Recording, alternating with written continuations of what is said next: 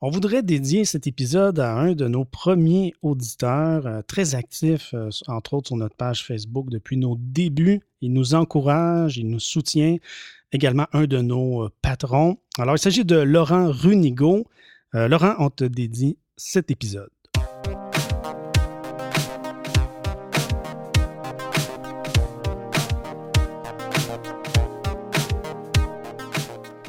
Bienvenue à Voyage dans l'espace, où que vous soyez dans l'univers, j'espère que vous allez bien. Ici Mathieu Rancourt, géographe et passionné des sciences de la Terre et de l'univers. Il est journaliste scientifique, écrivain et suit l'exploration spatiale depuis bientôt 50 ans. Je suis en compagnie de mon coéquipier, le mystérieux Claude Lafleur. Bonjour. Bonjour Mathieu, bonjour tout le monde.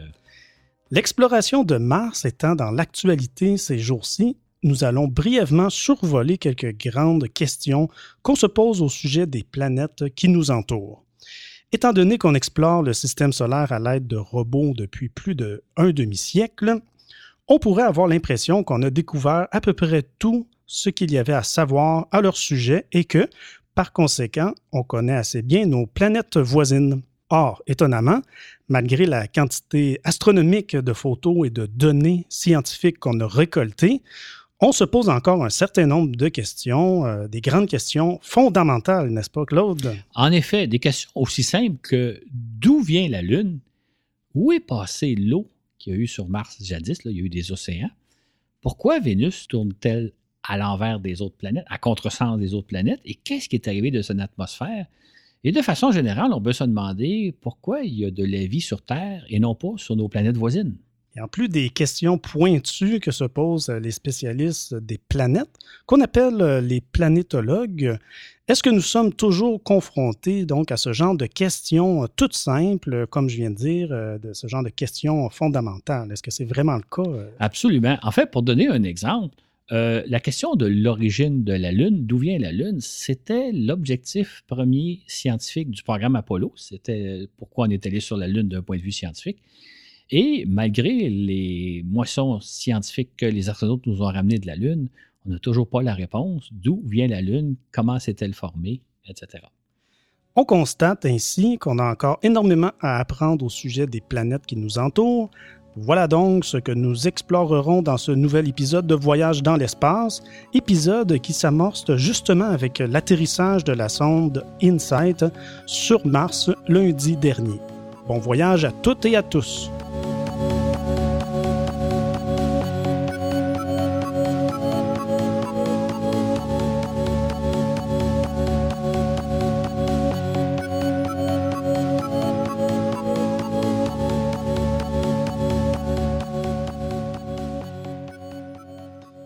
Ainsi donc, lundi dernier, le 26 novembre 2018, tel que prévu, la sonde américaine InSight s'est posée sur Mars au terme d'un voyage Terre-Mars qui a duré près de sept mois.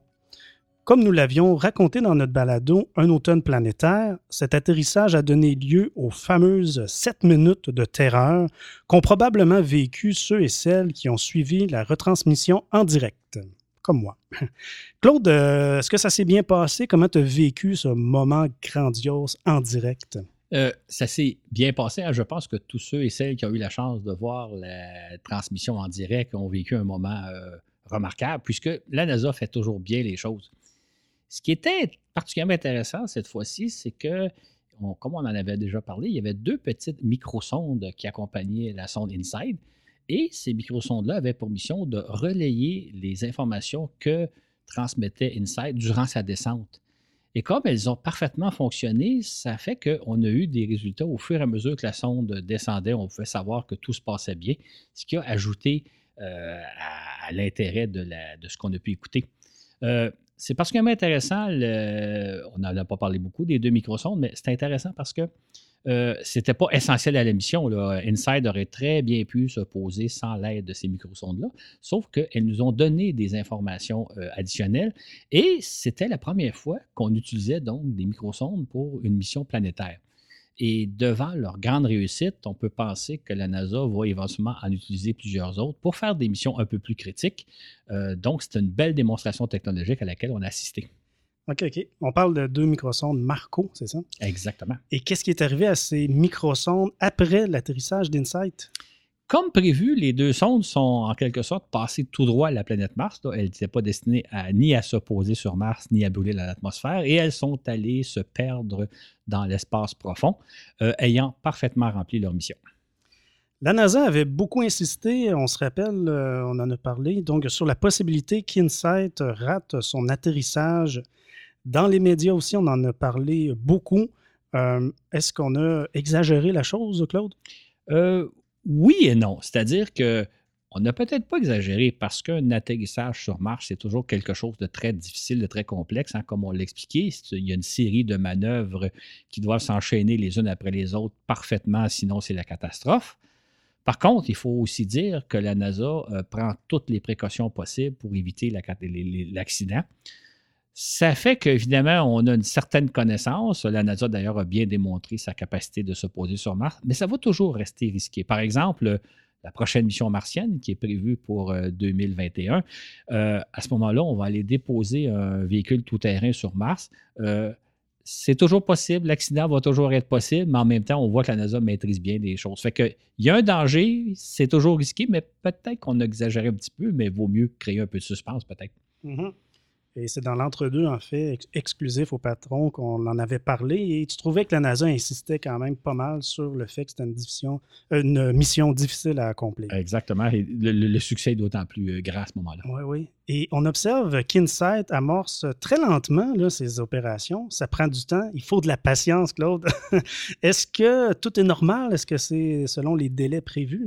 Euh, effectivement, euh, les scientifiques, sachant qu'ils ont une mission scientifique à réaliser d'au moins deux ans, ils ont tout leur temps, ce qui fait qu'ils prennent leur temps. Mais quand même, Normalement, là, si on pense aux sondes antérieures, euh, lorsqu'on se posait sur Mars, on avait assez rapidement des photos qui nous montraient le paysage autour de, la sonde, de ce que ça va être autour. Alors que euh, ça fait déjà plusieurs jours, presque une semaine que la sonde s'est posée et on n'a toujours pas eu vraiment de bonnes images. Tout le monde a vu, j'imagine, les, deux photos, les seules deux photos qu'on a. il y a une photo qui a été prise quelques minutes après l'atterrissage. Ça, c'est normal, c'est une photo de pas très bonne qualité, mais ça nous montrait que la sonde est arrivée. Mais normalement, on aurait dû avoir euh, au moins une ou deux bonnes photos du paysage, alors qu'avec Inside, il faut attendre. Il faut donc être patient avec cette sonde-là parce que les choses vont se faire lentement. Ça, c'est au moment qu'on enregistre. Probablement, il va y en avoir plus de photos lors de la diffusion de notre épisode. Euh, cette mission suscite bien des questions de la part de nos auditeurs et auditrices. Alors, Claude, sur notre Facebook, il y a eu plusieurs questions, donc on vous propose de répondre à certaines questions brièvement.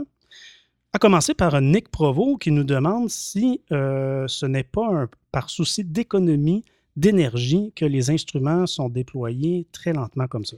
Euh, pas vraiment. La, vraie raison, c'est que euh, les scientifiques savent qu'ils ont à peu près deux ans pour réaliser la mission, donc il n'y a pas de presse et ils veulent être certains de bien faire les choses. C'est-à-dire que en début de mission, il va s'agir de déposer deux instruments scientifiques sur Mars, un sismomètre et, des thermomètres. Et donc, euh, ils veulent vraiment prendre leur temps pour d'une part, bien analyser les environs de la sonde pour savoir à quel endroit sur le sol c'est la meilleure place pour les installer. Et après ça, prendre tout le temps qu'il faut pour installer comme il se doit les deux instruments scientifiques. Et si tout va bien, euh, et on est bien parti pour ça. Euh, la mission va durer au moins deux ans et ça pourrait même très bien durer une dizaine d'années, sinon plus. Donc, les chercheurs, sachant qu'ils ont vraiment tout leur temps, euh, ils veulent bien faire les choses et c'est pour ça qu'ils prennent leur temps et ce n'est pas tellement une question d'énergie, mais pour être certain, tant qu'à faire, on va bien prendre le temps pour faire les choses correctement. Mm-hmm. Il y a David Aymon qui se demande si l'astromobile Curiosity, qui se trouve à 600 km d'Insight, ne pourrait pas aller la rejoindre alors, combien de temps ça prendrait à Curiosity pour rejoindre Insight, se demande-t-il? Euh, ce serait effectivement phénoménal de voir une photo d'Insight prise par Curiosity et vice-versa. Et peut-être même qu'ils pourraient s'entraider dans leur mission. Euh, est-ce que ce serait possible, ça, C'est des très bonnes idées, mais maintenant, ce n'est pas, pas réalisable. bon, donc, comme on l'a dit, euh, les deux sondes, sont, Insight s'est posé à 600 km de Curiosity. Et ce qu'il faut savoir, c'est que Curiosity explore la, planète Mars depuis euh, plus de six ans et en six ans, il a parcouru 21 km et demi. Mm, mm. Euh, J'ouvrais une parenthèse en disant que le but de, Curiosité, c'est pas de faire le plus de millages possible, mais mm-hmm. c'est d'aller explorer différents sites, faire des analyses. Donc, euh, il ne s'agit pas de se déplacer, mais au rythme de 21 km en 6 ans, ça prendrait à peu près 170 ans pour rejoindre Insight. Fait que c'est malheureusement pas prévu aux missions, mais ça aurait été des idées intéressantes. Mais c'est vraiment les distances sont beaucoup trop grandes étant donné vitesse. Euh, je pourrais souligner aussi que le record de distance parcouru sur Mars euh, l'a été par la sonde Opportunity, mm-hmm. qui a parcouru 43 km en 14 ans. Mm-hmm. Donc, euh, on ne roule pas vite sur Mars. Ça donne une idée. Ça donne une mm-hmm. idée. C'est beaucoup 600 km. C'est très compliqué aussi quand le, véhicule reste pris. Alors là, il y a beaucoup de réflexions. Comment on va le défaire? Hein? On travaille à distance. Là. En fait, c'est même, le, ben, c'est pas le contraire, mais justement, il faut éviter il faut repérer d'avance les, trappes de sable pour dire on est mieux de ne pas passer dans telle région parce qu'il semble y avoir beaucoup de sable. Donc, il faut, faire, faut vraiment planifier très attentivement chaque, chaque mouvement de la sonde. Donc, c'est pour ça, entre autres, que ça prend du temps parce qu'effectivement, si la sonde se prend, c'est déjà arrivé dans le cas des deux petits euh, opportunités et Spirit, mm-hmm. et à ce moment-là, ben, ça peut être effectivement difficile de la, sortir de, de son pétri. Tout à fait. Il y a aussi Danny Boivin qui se demande, comme nombre de personnes d'ailleurs, si Inside va demeurer sur place. Ça, je l'ai beaucoup entendu, cette question-là. Absolument, on va l'a posé, effectivement. Euh, faut la, réponse est euh, oui, la sonde ne bougera pas. Il faut savoir que quand on explore Mars, on utilise deux types de sondes. Il y a des, ce qu'on appelle des atterrisseurs, donc des sondes qui restent sur place pour faire des expériences sur place, pour étudier généralement l'environnement, la météo, les phénomènes climatiques, etc. Et il y a les astromobiles, donc les véhicules qui roulent, qui, eux, sont davantage des ingénieurs, des géologues sur roue. Donc, c'est deux façons différentes d'utiliser euh, les sondes, à savoir, certaines vont rester sur place. D'ailleurs, euh, il y a eu une sonde il y a une dizaine d'années, en 2008, euh, qui s'est posée près du pôle nord de Mars et dont la mission était justement d'étudier l'environnement polaire de Mars. Donc, il y a des sondes qui demeurent sur place et on pourrait rajouter en troisième lieu qu'évidemment des sondes qui sont placées en orbite autour de Mars qui, elles, ont pour mission d'étudier l'ensemble de la planète. N'hésitez pas à nous faire, euh, faire vos commentaires, poser des questions. Parfois, ça nous inspire pour nos balados. Euh, parfois, on y répond aussi directement dans nos entre-deux sur Patreon. Euh, maintenant, comme nous l'avons expliqué, la sonde InSight va se consacrer à sonder l'intérieur de Mars pour les deux prochaines années. Il n'en demeure pas moins qu'on se pose une grande question au sujet de la planète rouge. Où est donc passée l'eau?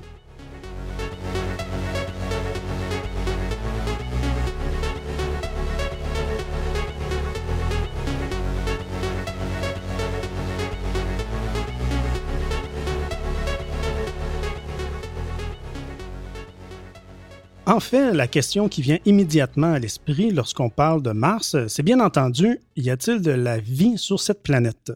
Ou sinon, y en a-t-il déjà eu? Et cette question, étonnamment, on se la pose depuis 150 ans déjà. Claude, les astronomes s'intéressent à Mars depuis effectivement très longtemps.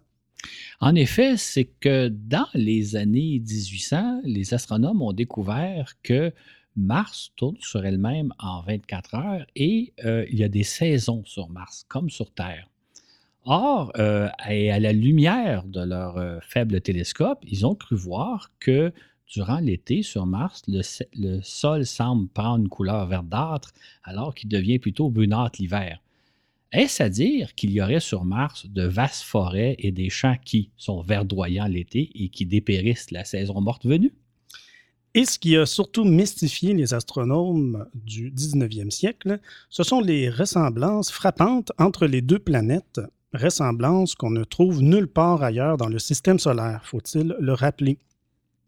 C'est ainsi que Mars tourne sur elle-même en 24 heures et demie.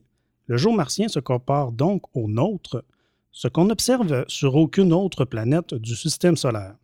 En outre, Mars est entouré d'une atmosphère qui, à première vue, ressemble à la nôtre. En fait, on sait à présent que l'atmosphère martienne est en réalité 100 fois plus ténue que la nôtre et surtout qu'elle se compose à 96% de CO2. Claude, la succession euh, des saisons sur Mars, comme sur Terre, a beaucoup impressionné les astronomes et le grand public aussi, des années 1800. Ce sont là des ressemblances qui font beaucoup rêver. Absolument. Euh, les gens ont été très surpris de découvrir que sur Mars, non seulement le jour se compare à celui de la Terre, mais il y a des saisons. Et on sait que le mécanisme des saisons est dû à l'inclinaison de l'axe de rotation des planètes. Euh, axe de rotation qui, dans le cas de Mars et la Terre, est de 25 degrés, ce qu'on ne retrouve sur aucune autre planète. Euh, pour comprendre un peu ce qui se passe, imaginez la Terre et Mars comme des toupies qui tournent sur elles-mêmes donc en 24 heures et en 24 heures et demie et en étant légèrement inclinés d'environ 25 degrés. Or, euh, ce qu'on a découvert, c'est donc sur la Terre, l'inclinaison est de 23,4 degrés, alors que sur Mars, il est de 25,2 degrés. C'est donc une coïncidence assez remarquable qui a fait beaucoup penser que Mars pourrait être semblable à la Terre. Mm-hmm. Or, le fait que la Terre soit ainsi penchée fait que, durant une certaine portion de son orbite autour du Soleil, son hémisphère nord est plus directement exposé au Soleil que l'hémisphère sud. C'est alors euh, l'été dans l'hémisphère nord et l'hiver dans l'hémisphère sud. Puis, six mois plus tard, c'est au tour de l'hémisphère sud d'être davantage exposé au Soleil. C'est la même chose sur Mars, qui, elle, prend deux ans, ou à peu près deux ans, pour faire le tour du Soleil. On parle ici de l'inclinaison de l'axe d'une planète. C'est-à-dire que si la Terre ou Mars n'étaient pas penchées, comme elles le sont euh, actuellement, euh, si elles circulaient bien droite, à la verticale sur leur orbite, il n'y aurait pas de saison. Il ferait alors chaud euh, à l'équateur et plus froid au pôle. On pense que cette différence de température engendrait davantage de météo extrême. De là à imaginer que, devant tant de similitudes, il devrait, euh, devait sûrement y avoir de la vie sur Mars, comme sur la Terre, euh, il n'y avait là qu'un tout petit pas à franchir. On pourrait dire un, tout petit pas de martien. Et c'est un pas que les astronomes de l'époque ont franchi allègrement, ah surtout à partir des années 1860. Certains sont mis à rêver qu'il y avait des humanoïdes sur Mars.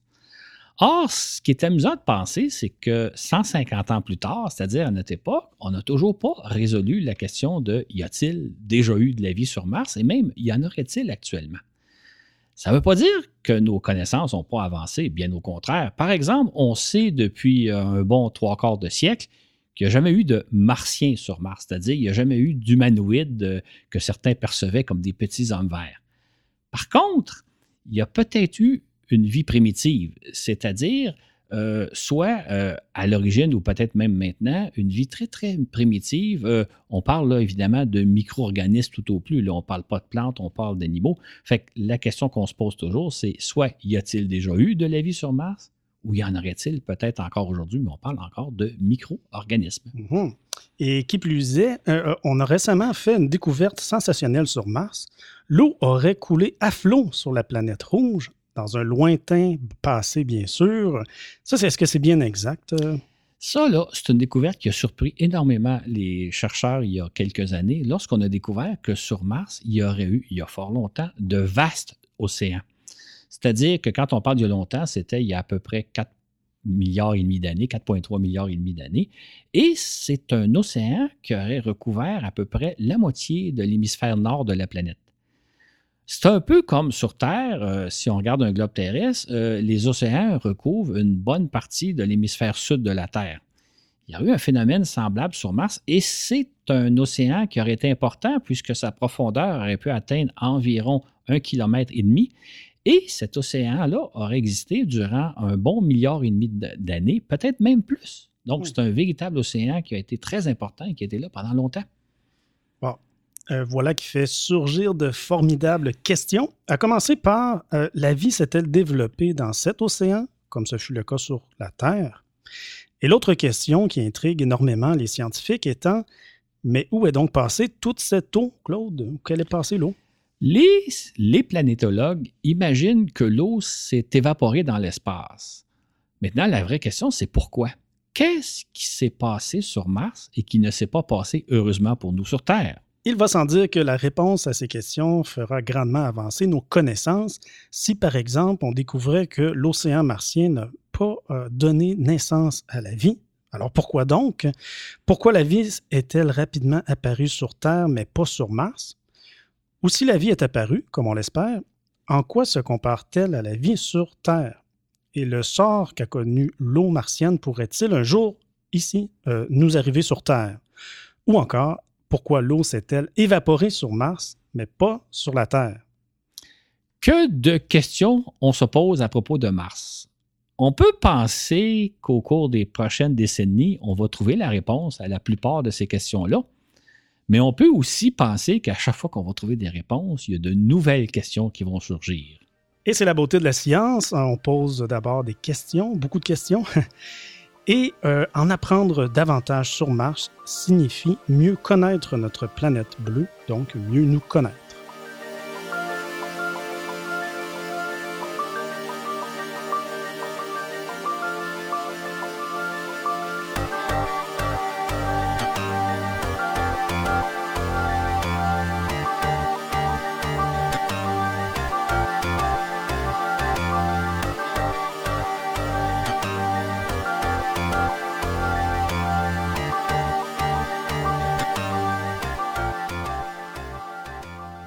Près de nous, la Lune nous intrigue et nous fascine depuis des millénaires. En fait, on peut imaginer qu'elle pique notre curiosité depuis aussi longtemps euh, que nos lointains ancêtres ont commencé à se questionner en regardant le ciel nocturne. Chose certaine, on se demande depuis longtemps si la Lune ressemble à la Terre et si par conséquent elle est habitée. Or, on sait depuis deux siècles qu'elle est dénuée d'atmosphère et que, de ce fait, la Lune ne peut abriter la vie telle que l'on la connaît. Euh, ça peut empêcher certains d'imaginer euh, des formes de vie lunaires très exotiques toutefois. Mais la grande question euh, qui nous intrigue aujourd'hui, encore, d'où vient la Lune, Claude? C'est une bonne question. en fait, depuis plusieurs décennies, il y a trois grandes théories qui s'affrontent régulièrement. C'est-à-dire que la Lune pourrait s'être formée en même temps que la Terre, près de la Terre, ou bien la Lune pourrait s'être formée plus loin, quelque part dans le système solaire, et avoir été capturée par la Terre, ou peut-être que la Lune est le résultat d'une collision entre la Terre et un astre géant, un astre qui aurait soulevé quantité de matière en orbite autour de la Terre, matière à partir de laquelle se serait formée la Lune. OK. Est-ce qu'il y a une de ces hypothèses qui semble plus euh, se démarquer, euh, qui semble plus vraisemblable au, sein de la communauté scientifique?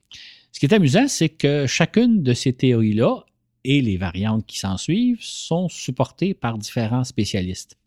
Et selon les décennies, au fil des décennies, il y a une ou l'autre de ces théories qui soulève la faveur d'une majorité de spécialistes de la question. À l'heure actuelle, la théorie qui remporte le plus de succès, c'est celle de la collision entre la Terre et un astre, mais ça n'exclut pas nécessairement les autres hypothèses. La Lune, est-ce que la Lune serait donc un morceau de la Terre? Euh, qu'est-ce qui s'est passé au juste?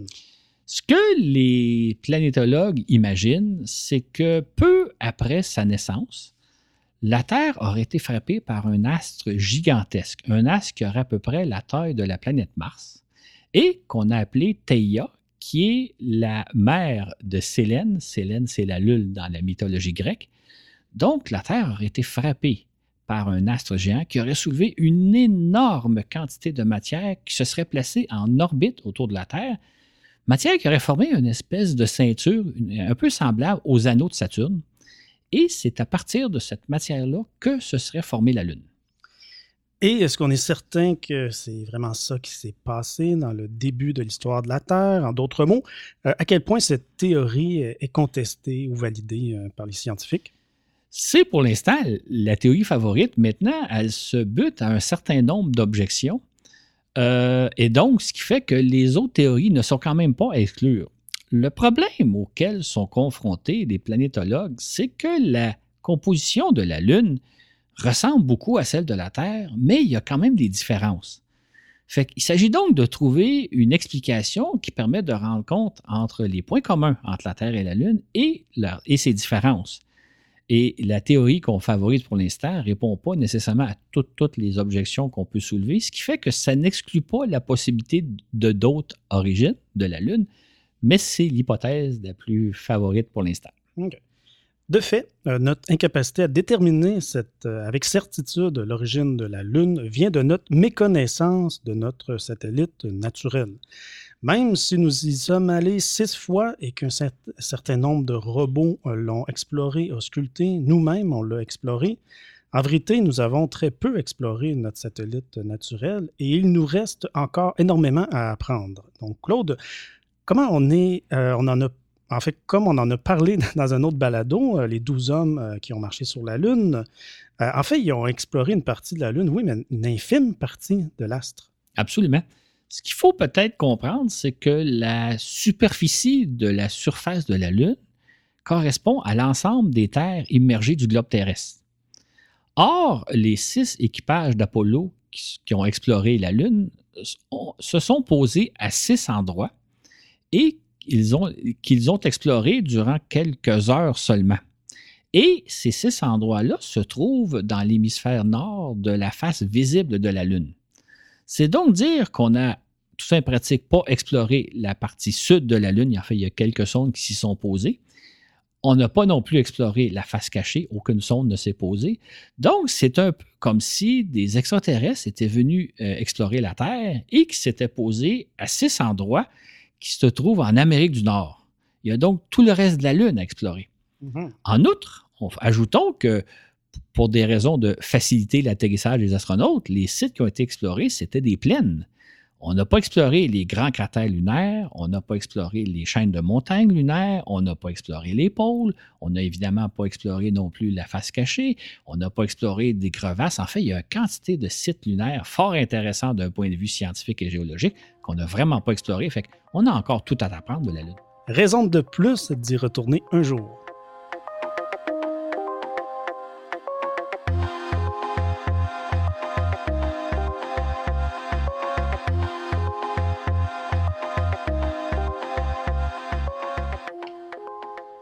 Tandis que Mars nous intrigue depuis deux siècles, Vénus présente tout le contraire en ne nous dévoilant rien d'elle. Claude, en quoi Vénus diffère-t-elle tant de Mars? En fait, les astronomes avaient repéré depuis longtemps que Vénus est entourée d'une épaisse couche de nuages, ce qui fait qu'on ne peut jamais voir le sol de Vénus.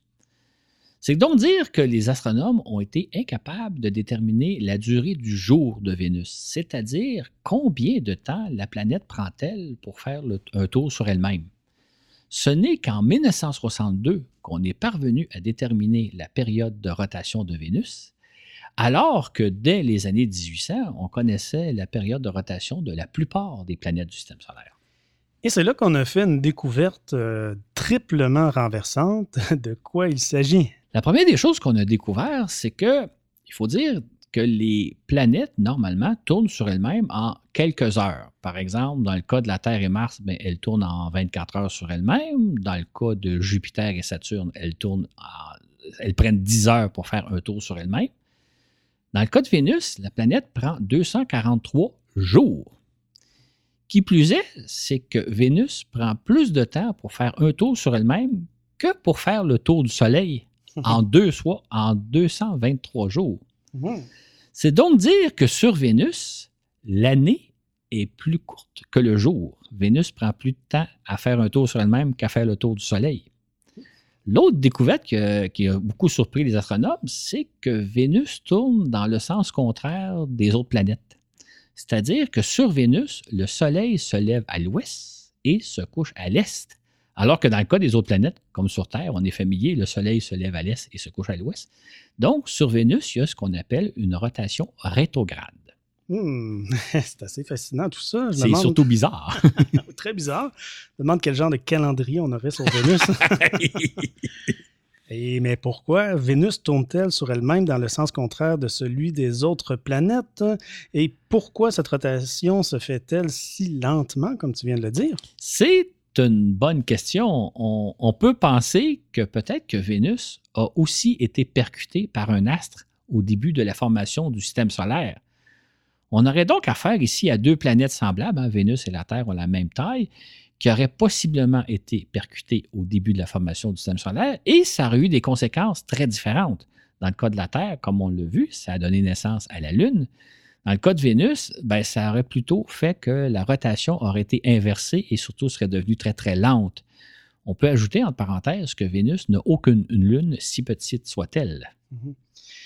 Euh, cette planète recèle quantité d'autres mystères. Ainsi, même si elle semble être la jumelle de la Terre en termes de taille et de masse, elle possède une atmosphère 100 fois plus massive que la nôtre. Il y règne aussi une température de surface infernale dans les 460 degrés Celsius. Donc, sur Vénus, il n'y a pas d'océan. C'est dire que la même question se pose que pour Mars. Où est donc passée l'eau vénusienne? Parce qu'on est assez certain qu'il y en a eu dans le passé. Peut-on imaginer que les deux planètes, les deux sœurs jumelles, aient amorcé leur existence de la même manière, mais qu'elles aient par la suite connu des sorts tout à fait différents? Et si oui, pourquoi? On se pose en effet beaucoup de questions à propos de Vénus et sûrement que la planète a beaucoup à nous apprendre, d'autant plus qu'elle nous a déjà servi une leçon vitale. Je m'explique.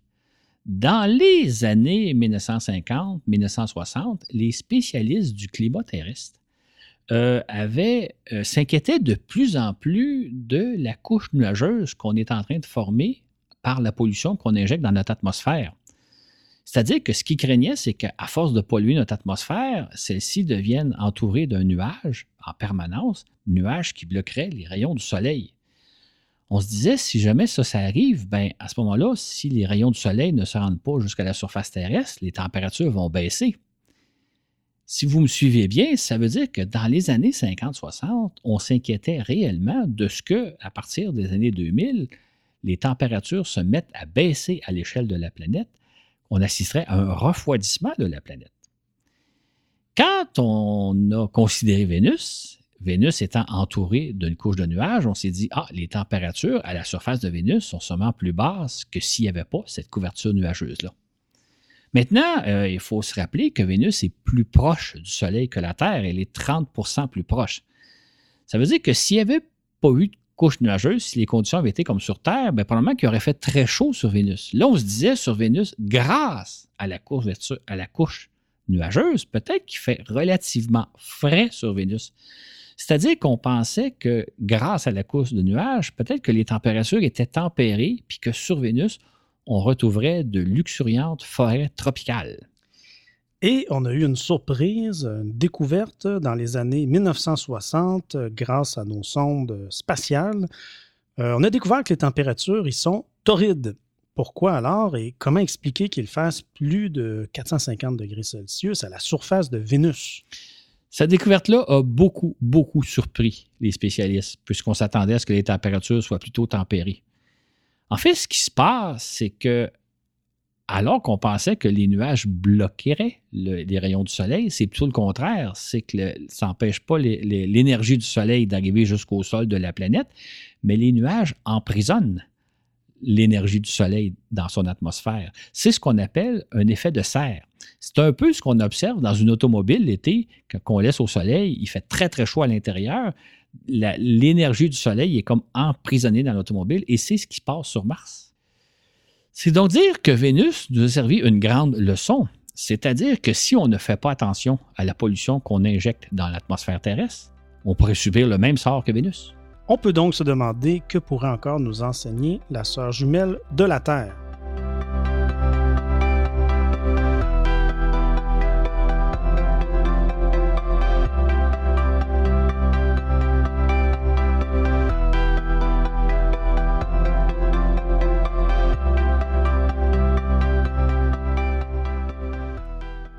En plus des grandes interrogations que nous venons d'évoquer, nous citerons brièvement quelques autres questions intrigantes.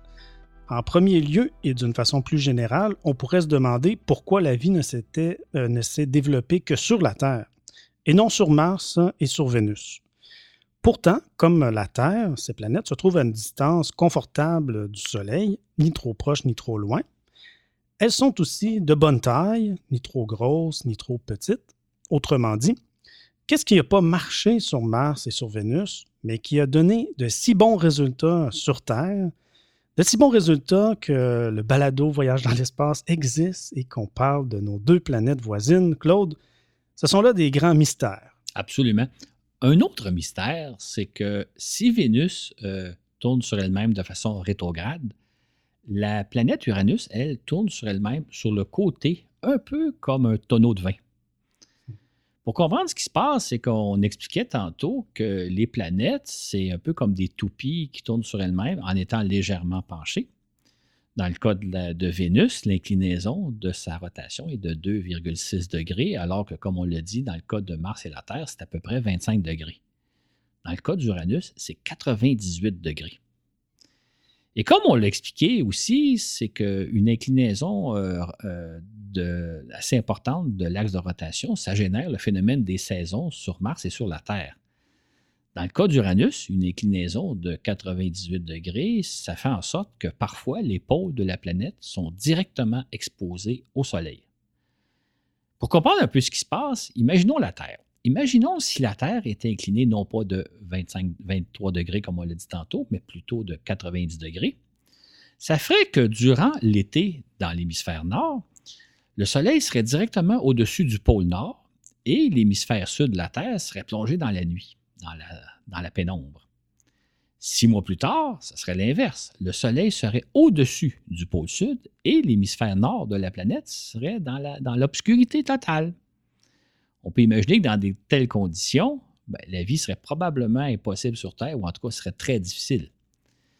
C'est ce qui se passe avec Uranus. Uranus prend 84 ans pour faire le tour du Soleil. Durant cette période-là, durant à peu près le quart de son orbite, donc durant à peu près une vingtaine d'années, le pôle nord de la planète, mettons, est exposé au Soleil et son pôle sud est, plongé dans l'obscurité. Les 20 années suivantes, le Soleil se trouve à peu près au-dessus de l'équateur de la planète. Puis, l'autre 20 années, là, c'est autour du pôle sud d'être éclairé par le Soleil et du pôle nord d'être plongé dans l'obscurité ce qui doit donner évidemment des très grosses conditions sur l'atmosphère d'Uranus. On peut se demander un peu comment ça se passe sur cette planète-là, qui est soit dit en passant une planète, de, une géante gazeuse. Évidemment, quand on imagine que la planète est, couchée sur le côté à 90 degrés, on peut se demander si elle non plus n'aurait pas été frappée par un astre. Elle n'aurait pas été victime d'une collision. Mm-hmm. Et si c'est le cas, est-ce qu'on a affaire ici à une autre variante euh, des conséquences d'une collision, conséquences différentes de ce qu'on a subi, euh, ce qu'on a subi euh, la Terre et Vénus? Si oui, pourquoi est-on en présence de conséquences si différentes? Est-ce une question de masse de l'objet responsable de la collision ou de l'angle de la collision ou de la vitesse ou des caractéristiques initiales de ces deux objets ou une combinaison de tous ces facteurs ou quoi encore? Sans doute avons-nous encore beaucoup à apprendre de ces collisions survenues à la naissance du système solaire et de leurs conséquences. Autre mystère, on pourrait aussi mentionner euh, les magnifiques anneaux de Saturne, une structure aussi merveilleuse qu'époustouflante. Imaginez, les anneaux euh, qu'on voit clairement sur les photos s'étendent sur environ 65 000 km, mais ils n'ont une épaisseur que d'une dizaine de mètres seulement. Toute proportion gardée, ces anneaux sont plus minces qu'une couche de peinture sur un mur. Et cette couche de peinture flotte majestueusement dans l'espace, comme ça, autour de Saturne. C'est une merveille. Hein. On sait que les anneaux de Saturne sont composés à 95-99% d'eau glacée, de petits euh, morceaux de glace, et de poussière. On ne sait pas par contre comment les anneaux se sont formés, d'où ils viennent. Par contre, on, estime qu'ils existent depuis quelques centaines de millions d'années et qui vont éventuellement disparaître. Là, on parle dans des millions d'années, donc c'est une structure temporaire. On a sûrement encore beaucoup à apprendre de ces anneaux-là. Alors, ça, c'est intéressant, Claude. Imagine un, observateur qui vient il y a une centaine de millions d'années sur Terre, là, euh, et avec son télescope, observe Saturne. Il n'y a pas d'anneau. Il n'y a pas d'anneau. Hein. et on pense qu'ils vont disparaître dans, plusieurs millions d'années. Euh, peut-être qu'il n'y aura plus d'anneaux quand on va observer Saturne. Qui on, on, vit en quelque sorte à l'époque où les anneaux existent. Oui, oui, Ils n'ont pas toujours existé, ils n'existeront pas toujours. On, ah. est, un, on est un peu privilégié. Ah, on est chanceux. OK, rappelons enfin que récemment, on a découvert de la place, euh, de la, glace aussi, euh, au fond des cratères sur la Lune et sur Mercure. Cette découverte a énormément surpris les planétologues puisqu'ils considéraient qu'il s'agissait d'astres dénués de grandes quantités d'eau en surface. En fait, ce qui explique en grande partie que la Lune et Mercure soient dénués d'atmosphère et d'eau liquide est leur petite taille. Elles sont beaucoup plus petites euh, que la Terre. elles sont trop petites pour posséder une force de gravité capable de retenir une atmosphère de gaz autour d'elles, ainsi que de l'eau liquide à leur surface. En outre, ces astres sont euh, directement exposés aux rayons du Soleil. S'il y avait de l'eau liquide en surface, elle s'évaporerait. Or, voilà qu'on a repéré quelques cratères profonds au pôle de la Lune et de Mercure où les rayons du Soleil n'atteignent jamais le sol. Il y aurait donc au fond de certains de ces cratères de la glace mélangée à du sable. Alors Claude, c'est une découverte assez incroyable, surtout dans le cas de Mercure. donc, il y aurait de la glace. Absolument. Et c'est une découverte qui nous intéresse pour deux bonnes raisons. La première, c'est qu'on aimerait beaucoup aller chercher des échantillons de l'eau au fond de cratères lunaires et martiens pour pouvoir la comparer à notre eau. Par ailleurs, ben, on sait que l'eau, c'est une ressource vitale, ce qui fait qu'on se dit le jour où on s'installera sur la Lune, ça pourrait être intéressant d'utiliser cette ressource locale. Par contre, il faut aussi dire que d'aller chercher de l'eau au fond de cratères qui sont très profonds, qui sont plongés dans l'obscurité en permanence et où il fait en conséquence très très froid, il fait quelque chose comme moins 100 degrés. Donc, aller chercher de l'eau au fond de ces cratères-là, ce n'est pas une mince affaire. En fait, actuellement, on ne possède pas les technologies nous permettant, par exemple, d'envoyer une sonde simplement pour aller chercher des échantillons. Ça va prendre encore quelques décennies avant qu'on ait les moyens d'aller explorer ces profonds cratères, mais ça reste une cible fort intéressante à explorer.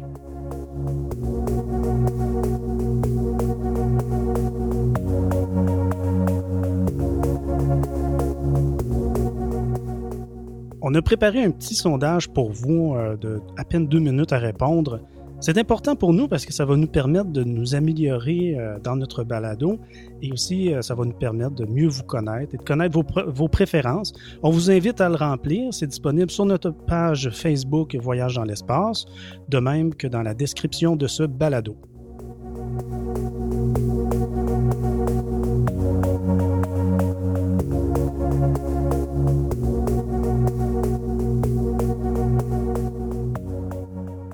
Comme nous l'avons relaté dans notre balado sur l'automne planétaire, nous poursuivons activement l'exploration du système solaire. Mais il nous reste encore énormément de choses à découvrir, dont certaines qu'on espère, comme déterminer l'origine de la Lune, mais aussi quantité de découvertes auxquelles on ne songe pas encore, Claude. Effectivement, par exemple, la, découverte d'eau au fond de cratères sur la Lune et sur Mercure, de même que la présence d'un océan anciennement sur Mars, sont des exemples de découvertes auxquelles on ne s'entendait vraiment pas. On peut penser que pour cette raison-là, il faut poursuivre l'exploration du système solaire tout azimut parce qu'on ne sait jamais ce qu'on va découvrir et où on va les découvrir. À ce chapitre-là, on pourrait penser à Vénus, qui a sûrement encore beaucoup à nous apprendre parce que c'est une planète qu'on a relativement peu explorée. On le peut explorer parce que les conditions sur Vénus sont infernales, mais probablement que dans quelques décennies, on va avoir les technologies qui vont nous permettre d'explorer aussi bien Vénus qu'on a exploré Mars jusqu'à maintenant. On a donc encore beaucoup à apprendre. Mhm. La Lune a aussi beaucoup à nous dévoiler puisqu'on fait sûrement fausse route lorsqu'on pense qu'on sait à peu près tout d'elle. La réalité, c'est qu'on connaît assez mal la Lune même. Beaucoup moins bien en tout cas que Mars qu'on a bien davantage ausculté ces 20 dernières années. Et la Lune est pourtant si près de nous, hein, Claude, à notre portée. Absolument. En fait, là, ce qu'il faut peut-être se dire, c'est qu'un jour, là, nos petits-enfants vont regarder notre époque en disant Hey, c'était l'époque où ils ont commencé à explorer l'espace. Par contre, ils vont regarder notre époque en disant Oui, mais ils avaient euh, énormément, ils ignoraient énormément de choses. Le, le gouffre de leur ignorance était très vaste.